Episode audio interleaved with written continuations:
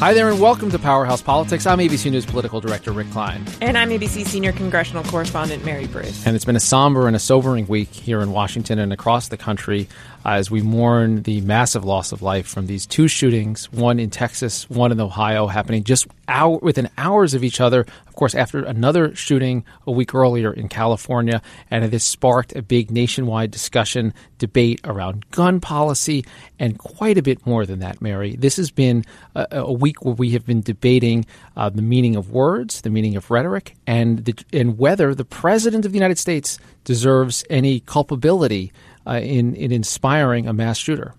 And Rick, in so many ways, unfortunately, the response that we've seen this week does feel all too familiar, right? We are we are once again plunged back into a conversation about gun control, about mental health, health, about what this country, if anything, is going to do to stop this horrific rise in gun violence. But yet there is something that feels different this time around. And part of that, I think, is this conversation that you referenced that we are having about the power of words, about the role that we expect our political leaders to play in setting a tone and tenor, and the danger uh, those words can have when. Uh, misconstrued when they are not used to unite the country, but to divide the country. And it has lit a spark. The question now is whether anything is going to change and and it puts this president uh, uh, under a, very harsh spotlight. Uh, this is one of the more consequential days of his presidency. President Trump, as we speak, is visiting uh, a hospital and victims' families in Dayton, Ohio. Uh, he'll be heading later in the day to El Paso. Uh, we have not seen this president, uh, quite frankly, uh, rise to the occasion of consoler in chief the way we have seen previous presidents do it. And it has been an item that the 2020 candidates are talking about. We're going to talk about how it's recast and recalibrated the race in a few moments. But but keeping our focus first with the president, Mary, he, he did have an initial speech on, on Monday that uh, seemed ripped out of the teleprompter directly to camera, uh, talking about the need for the country to come together, cast aside partisanship. But it, it didn't it didn't last, uh, and, and and it seems to never last with this president. And he did come out and forcefully condemn racism, say that things need to change, call for urgent change, call for a bipartisan push to to do something to prevent this kind of violence it's always the follow through with Donald Trump that, that creates problems because he does deliver a speech that, you know, uh, at face value on paper, when you listen to it, is exactly what you would expect a president to say. The question is whether his actions back it up. And in this instance, as he's about to board the plane to go to Ohio, he uh, seemed to focus on one of the shootings more than the other. Take a listen. If you look at Dayton, that was the person that supported, I guess you would say, uh, Bernie Sanders, I understood. Uh, Antifa, I understood. Elizabeth Warren, I understood. Had nothing to do with President Trump. And a big difference between the, the shooting in Ohio and the one in Texas, and they get lumped together because of the, the timeline, is that uh, in Texas, the stated motivations of the shooter were very political. He wrote a long screed uh, that, that referenced a lot of things that President Trump has done and said, and, and as a avowed white supremacist. In, in the case of Ohio, in Dayton, it appears that this is someone had had left leaning political views that did not seem to be a factor in in what uh, what led him to pull trigger. And the big picture here, I think, is that you so quickly see the political finger pointing. Of course, the fallout of these horrific events are often uh, uh you know viewed through a political lens, but here you have you know and and it is on both sides. I mean, you did see Democrats very quick to point a finger at the president at his rhetoric, given the fact that the shooter in Texas who went in with the clear intent uh, of killing essentially as many Mexicans uh, as possible, uh, but using some language that seemed very similar to the president's, uh, taking some inspiration from some uh, of the president's rhetoric. And then on the flip side, you have the president quick to point the finger at the left for for perhaps uh, some of the motivation behind the shooting in Ohio, and it just gets very ugly very quickly, especially when you consider that these are leaders who are supposed to be healing a nation. And to take the conversation to what the healing may look like in terms of policy, in terms of bipartisanship, the president is saying that he intends to support new gun legislation. Take a listen. There's a great appetite, and I mean a very strong appetite, for background checks. And I think we can bring up background checks like we've never had before. I think both Republican and Democrat are getting close to a bill on to doing something on background checks. Um, uh, Mary, did, have we heard anything like this in the past? Uh, we, we, this, this seems vaguely re- reminiscent of other things that might have been said. This is exactly, uh, in almost word for word, what we have heard from the president after previous shootings. Uh, well, let's just take a listen to what he said after the Parkland shooting last year. Well, we're going to do a lot, but we are going to be very strong on background checks. Uh, I've spoken with many of our people in Congress, our senators, our congressmen and women, and there's a movement on to get something done. We want to be very powerful on background checks. Uh, when uh, we're dealing with the mentally ill, as we were in this last case, he was a very sick person and somebody that should have been nabbed. I guess they had 39 different occasions where they were able to see him or potentially see him. We want to be very powerful, very strong on background checks, and especially as it pertains to the mentally ill. So, of course, that was the president a year and a half ago. Uh, nothing came of that call. Today, he is reiterating it again. And remember, this is what the overwhelming majority of Americans are looking for. We know there is huge support for increasing background checks. Uh, this is, in many ways, what Americans are asking for, what they want to be hearing. The question is the follow through. And let, us talk about the follow through because the politics of gun control have been just stubbornly calcified mm-hmm. for decades now. And the the response after just about every one of these mass shootings, and you have this moment of mourning and in, in, in introspection, is has been one of wow, this, why does this not happen anywhere else? And shouldn't there be something that's done? And then and then people move on. What's the the realistic portrait? Now, Mary. There, there are a number of pieces of legislation that are floating around. There are a couple that have passed mm-hmm. the House that would specifically deal with different elements of background checks. But what's what realistically are we talking about? Well, there are the, these bills that are in the House. They've passed through the House with a narrow amount of bipartisan support that would require universal background checks, those measures that we know so many Americans are looking for. But they've been sitting on Mitch McConnell's desk since February, and they have not been, been brought up for a vote. Democrats now, of course, are demanding uh, that Mitch McConnell bring lawmakers back from recess here to Washington to have a vote on this legislation. And, and we have seen, you know, a slowly growing uh, number of Republicans coming out in the last few days and voicing support for some kind of strengthened background checks. Now, the president saying that they're close to, to getting this done, that might be a bit of a stretch. But but there is, you know, we are hearing calls from Capitol Hill to do something there is some bipartisan support for doing something. The question is just what are you going to do? And there are a lot of proposals, and which one gets action? And notably, Mary, uh, Congressman Mike Turner from from Dayton is among mm-hmm. those who's now saying that uh, that uh, though he's a conservative, Second Amendment uh, backing Republican, he does think that there needs to be room for new legislation. I think though there's a sense that if the president said this is what I am going to support, that could change votes. Well, and that's part of the problem here is that Capitol Hill, again, is looking to the White House for some direction. And so there are a range uh, of options on the Hill, but the president needs to put some political muscle behind one of these. And I think if the president came out strongly and sort of put the pressure on Republicans on Capitol Hill, gave them some cover to say, look, this is okay, we're going to do this now, that would mean a lot. But until he does that, I have a really hard time seeing Mitch McConnell suddenly changing course and, and pushing firmly for, for, for stricter background checks. Yeah, so you have these two House back, back bills, one of the universal background checks, the other uh, strengthening the FBI's ability to conduct the background checks, the so-called Charleston loophole that would extend the FBI's uh, timeline to, to, to take someone uh, someone's background information and process it. Uh, separate than that, though, we've heard a lot of talk about so-called red flag laws, which are done at the state level, not at the federal level. But there's talk about a, a, a bill that Senator Rubio, Senator Graham have, have backed that would essentially make it easier to flag individuals that might have mental mental problems. I'm curious on this if this is where Republicans wind up landing as opposed to more stringent gun controls. Yeah, this is one of those measures that that right now seems may stand the best chance of actually getting through Congress right now.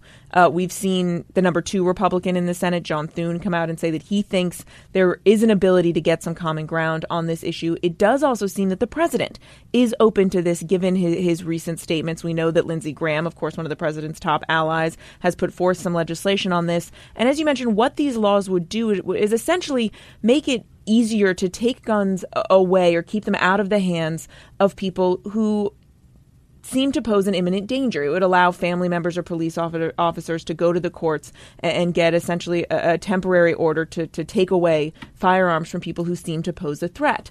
Uh, Democrats are on board with this. They think it's a great idea. They think, of course, that it falls far, far short and Yeah. that more needs to be done. But in the current political climate, uh, it seems that that uh, stands a better chance right now today uh, uh, of seeing more momentum than than background checks. Yeah, and I'll be curious to see if the Democrats sort of left the Republicans off the hook on that and and back that if that's the only thing that can actually pass. Let's talk 2020, Mary, because it's only a week ago that the Democrats uh, wrapped up their second series of debates.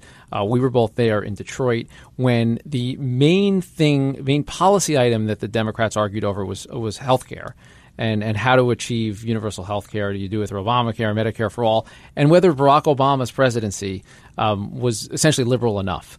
That is ancient history. Feels like a lifetime ago. right? The campaign totally reset over the weekend. Um, among other things, Democrats remembering that they agree on a whole lot more than they disagree, including the urgency of defeating President Trump. And I think we've seen a, a resurgence of one candidate in particular, El Paso's own Beto O'Rourke, who has taken himself off the campaign trail. He's not even going to the Iowa State Fair. Uh, he's been tangling with the president, uh, and in part because he's going there. He's going there directly. Take a listen. You know shit he's been saying. He's he's been calling Mexican immigrants rapists and criminals. Um, I, I I don't know, like members of the press. What the? F- Hold on a second. You know, uh, I, I, I it's it's these um it's these questions that you know the answers to. I mean, connect the dots about what he's been doing in this country. Um, he's not tolerating racism. He is promoting racism. He's not tolerating violence. He's inciting racism and violence in this country. And the question was a pretty innocuous one, just basically what, what else does the president need to do? But, but clearly his um, his passions are real on this, and he's come out and said the president is an open and avowed racist. He is a white supremacist, and his rhetoric leads to violence. As direct as as I can recall any. Uh, at any time, uh, a candidate for president laying a tragedy at the president's feet directly. And you can hear that for Beto O'Rourke, this is raw, this is personal. You can hear the anger and frustration in his voice. I mean, this is his hometown. But what's interesting is the response has been very quick, not just, and this is from the candidates across the board, not just to immediately go to that kind of familiar conversation about gun control measures and mental health and what can be done legislatively, but a, but a personal attacks on the president and his leadership. All of the 2020 candidates using this as an opportunity to essentially cast President Trump as unfit to lead this nation. That's right. I think it, uh, almost that directly, and, and, and I think it, uh, it, it moved very quickly from gun control to this to this broader conversation. I also think it, it's an opportunity and, and an opportunity for a voice to be heard for uh, for the former HUD secretary Julian Castro, who's the only Latino. Um, in in this race, he's also from the state of Texas, the Former San Antonio of area, form, yeah. former mayor of, of San Antonio, uh, and his point that, that there's something different about the attack in El Paso um, and the way it links up to the president's rhetoric. for a president now to base his entire political strategy on turning the Latino community and especially recent immigrants into the other, into the danger toward America. Uh, it doesn't belong in this country. He doesn't belong as president. And, you know, that's one of the reasons I know that I'm running to replace him. And I bet that a lot of other people who are in this race feel the same way. Mary Bruce, I'm curious how the Latino community broadly reacts to this because you have, in this case, someone who said he was he wanted to go someplace that he could shoot a lot of Mexicans, directly targeting people because of their ethnic background. Uh, no, choosing a location in El Paso, hundreds of miles from where he lived in the Dallas area, because he thought there'd be a lot of Mexicans there. Literally, you can see Mexico from the parking lot of this Walmart. And you can only imagine the level of real fear that so many of these communities are feeling today. Real fear. Uh, and concerned that the president essentially doesn't have their backs in this fight. And I think it's important to remember that it was not too long ago that we were talking about the president, you know, making comments about four congresswomen of color saying that they should go back to the countries that they came from, even though three of the four of them were born uh, here in the U.S. And of course, that clip that we now have seen and heard uh, over the past several days, the president in a rally where, where someone suggested that, that immigrants should be shot, and the president didn't tell them to cut it out or, or step in and intervene. And so, this is why the president is in such a difficult position, and why I think so many Americans are wondering is this going to change? How much impact does the president's rhetoric really have? How much can you hold him responsible? Uh, and going forward, is he going to dial it back when it seems that so far it is part of his political strategy to try in some ways to, to exploit divisions in this country for political gain. And I, I want to turn the conversation to the former vice president, uh, Joe Biden, because it seems like it's a major moment for him mm-hmm. as well. He, of course, is is a white male. He's not he's not of color. He he can't relate in the same way. But he launched his campaign. His campaign video was about Charlottesville and about the very fine people on both sides lined from the president. And he has made clear this his campaign is about trying to restore the moral fabric of America. And this is what he has had to say. This is hatred, pure and simple, and it's being fueled by rhetoric that is so divisive and it's causing causing people to die and once again laying it at the president's feet. Directly. And then today, I mean, he took it up a notch even further. He laid attacks against this president that I think are further than he's gone before. I mean, he said today in a speech in Iowa that the president has no moral leadership, that he that Trump has no interest in unifying the nation. Take a step back. That is pretty harsh uh, language against the president. And Biden is seizing the moment to once again cast himself, in many ways, uh, as the great unifier, as the adult in the room, as the proven leader who can come back in and and, and be that consoler in chief that, that he says Trump cannot. We should also know, Mary, that this this the events over the weekend prompted Barack Obama to break his relative yeah. uh, political silence. A long statement that he put out did not mention President Trump by name, but man, it, it didn't, didn't, have to. It didn't have to. It was clear what he was talking about and calling on Americans to repudiate the words uh, that are that are fueling the hate and fueling the violence. And uh, a lot of people continue to ask what Obama's next act will be, how involved he'll be in this. I know I've talked to Obama aides that say that he does not want to get into a firing match with President Trump. That Trump, that's exactly what he wants. Yet he felt in this moment that he couldn't stay away. And I think you have to remember how deeply personal in many ways all of these events are for Barack Obama. The Sandy Hook shooting was the worst day of his presidency um, we saw over and over again Obama put in the position of having to go to these communities, much in the same way Donald Trump is today, to try and console yet another grieving community. And for him, I think it is incredibly rare for him to speak out. He clearly felt compelled that this was a, an incident where, or two incidents where he couldn't simply stay on the sidelines.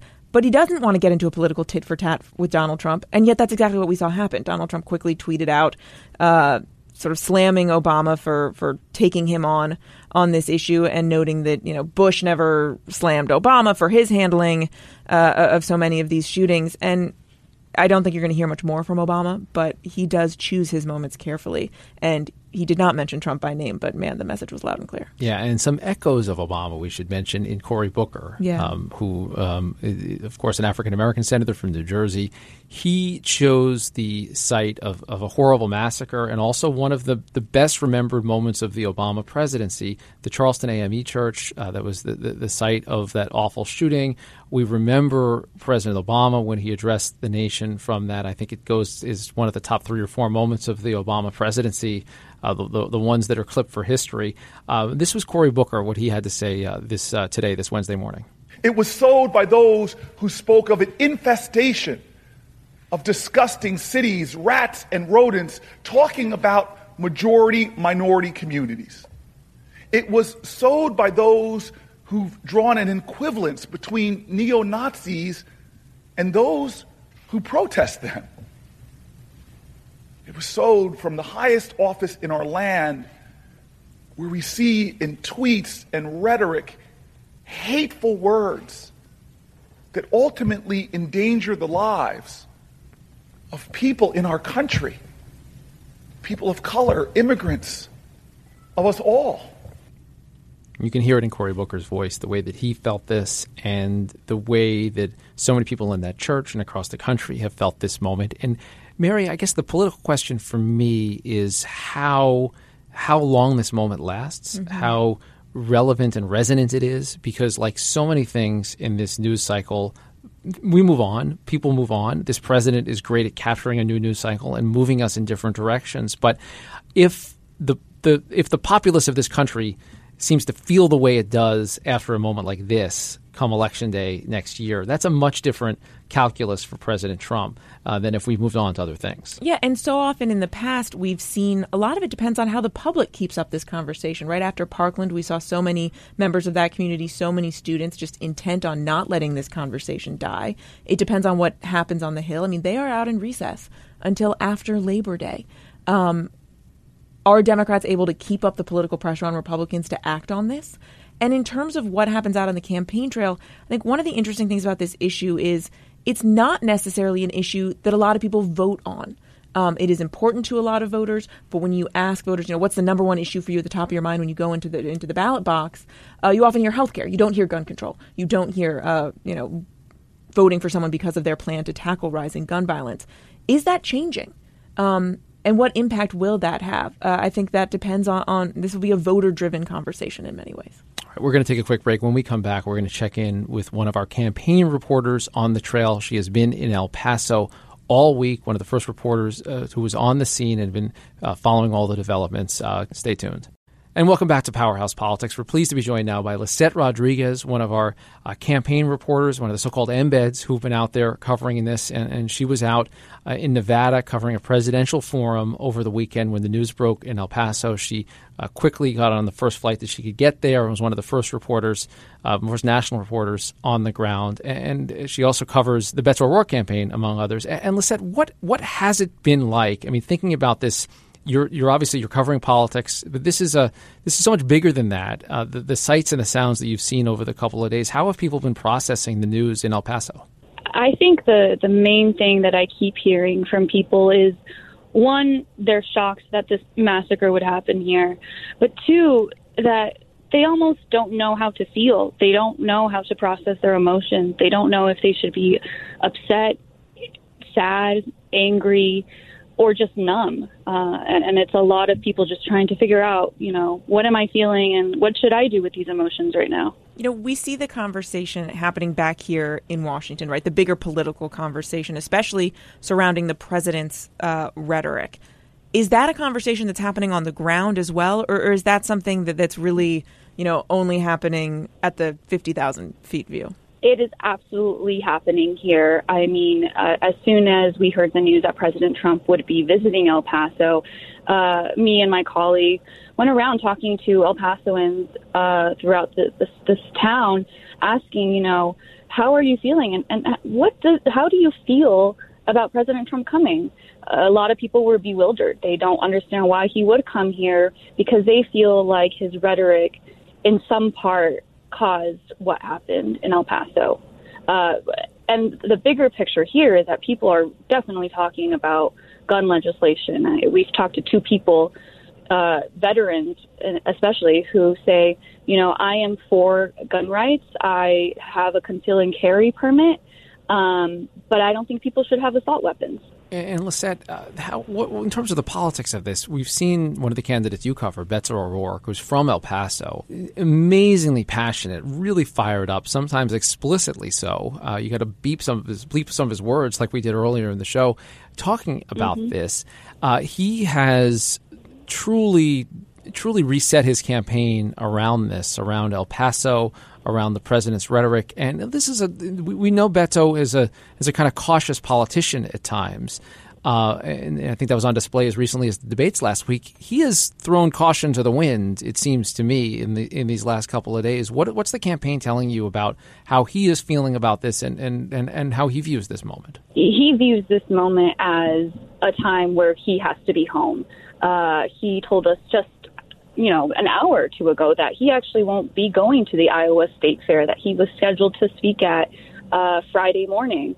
So he told us that he has not thought about when he will return to the campaign trail uh, because it, to him it is important to be with his El Pasoans.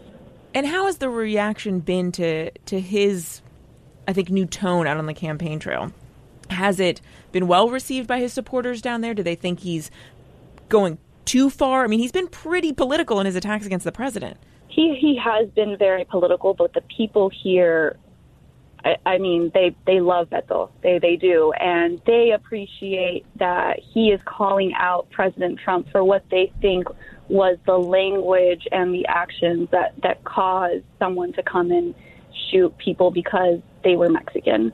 People here are very supportive of him. Just uh, an hour ago when we were at his event, people held a prayer circle with him and prayed for him to win this election to represent El Paso in the light that they think it should be represented. And and finally, Lisette, I want to talk about El Paso because it, it is there's a power there's powerful symbolism in the city. The president chose it uh, and has singled the city out and chose it for a rally to, to try to make his political points. We remember that Beto O'Rourke did a, a counter rally, but it truly is a city of immigrants. People, uh, El Pasoans referring to it as a modern day Ellis Island. Uh, and in, in, in, this in this case, uh, when with the initial outrage and, and, shock and horror around all of it, the idea that Mexicans and Mexican Americans were targeted simply because who they are, that's got to be of, spe- of special and specific resonance to people on the ground. Yes, I'm, I'm sorry to get personal, but I'm Mexican American myself, and there are so many people here who are bilingual, only speak Spanish, or have these immigrant backgrounds, and they themselves feel targeted, and they have told us that they don't know that they feel safe to be outside. But it's really striking to see how the people here have come together to to tell everyone here we are here for one another, and we are truly El Paso strong. All right, Lisette Rodriguez, thank you, and to our entire ABC team that's out there covering uh, this story. I know it's been a, a, a gut wrenching couple of days, and you're doing terrific work uh, there on the ground. So, best to you and to the team. Thank you, Lisette. Thank you. And, and Mary, I, I, you know, this isn't the first time of the Trump presidency or of any presidency where we've uttered the words that this time feels different. And it, it it's it, it shocks me personally how quickly I forget that feeling mm-hmm. as a reporter, as a political reporter, uh, moving on to the next story because the news cycle moves moves just with this intense and, and insane speed. President Trump is seems like the only one often that can keep up with it and keep it directed. It, it is a, a real test of leadership in the country to see how long the moment lasts and what the moment means. Yeah, and I think what's different about this one in some ways is the response, right? Is the fact that you see so many political leaders, and that's partly because we are in the middle of a presidential campaign, seizing this moment and saying, we're not going to let this just blow by. We're not going to just say, oh, Congress isn't going to do anything and move on to the next subject, the next headline. Um, the question, of course, is how long are they really going to keep that up? But for so many people, this is this is tough stuff and it is deeply emotional, it is deeply personal, and it keeps happening over and over and over again. And we don't see any movement at all. You see a lot of talk, very little, no political action. And what is different about this time is that the level of frustration seems to get ratcheted up every time we see another one of these incidents. And you just hope that that means that eventually uh, we won't be having this conversation again. And it's a and it's a reminder. The other another thing that makes it different is that you have a president who speaks in a different way and in an often outrageous and outlandish way about immigrants, about others, that views political battles as as all consuming and all important and cast it in that way. And look, we've had Trump supporters point this out. The president himself pointing out that you know George W. Bush never blamed Barack Obama mm-hmm. for the Charleston shooting.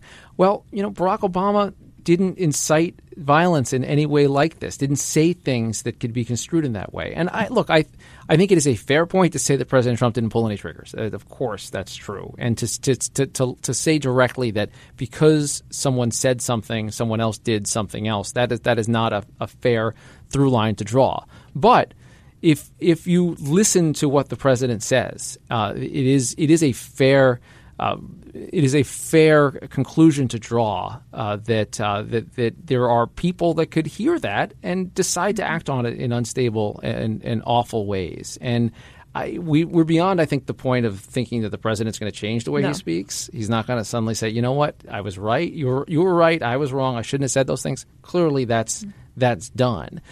But his reaction still is critical. He's still the president, and the way he conducts himself in these hours, in these days, I think will be defining for him. Yeah, and, and you are right. He is not going to change.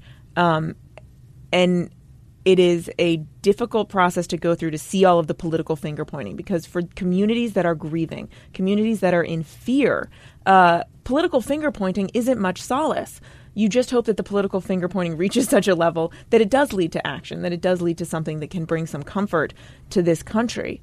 Um, we'll just have to wait and see. Yeah, and, the, and, as you said, the context of the 2020 campaign, the race looks a lot different mm-hmm. uh, today than it did a week ago uh, in the wake of uh, the second series of debates. Uh, thank you to Mary Bruce. Thank you to our entire team Trevor Hastings, Angie Yak, Avery Miller, to Lisette for dialing in, and for uh, her colleague Jeff Cook for helping out on the ground as well. That does it for this edition of Powerhouse Politics. We'll be back next week with another edition. Stay tuned.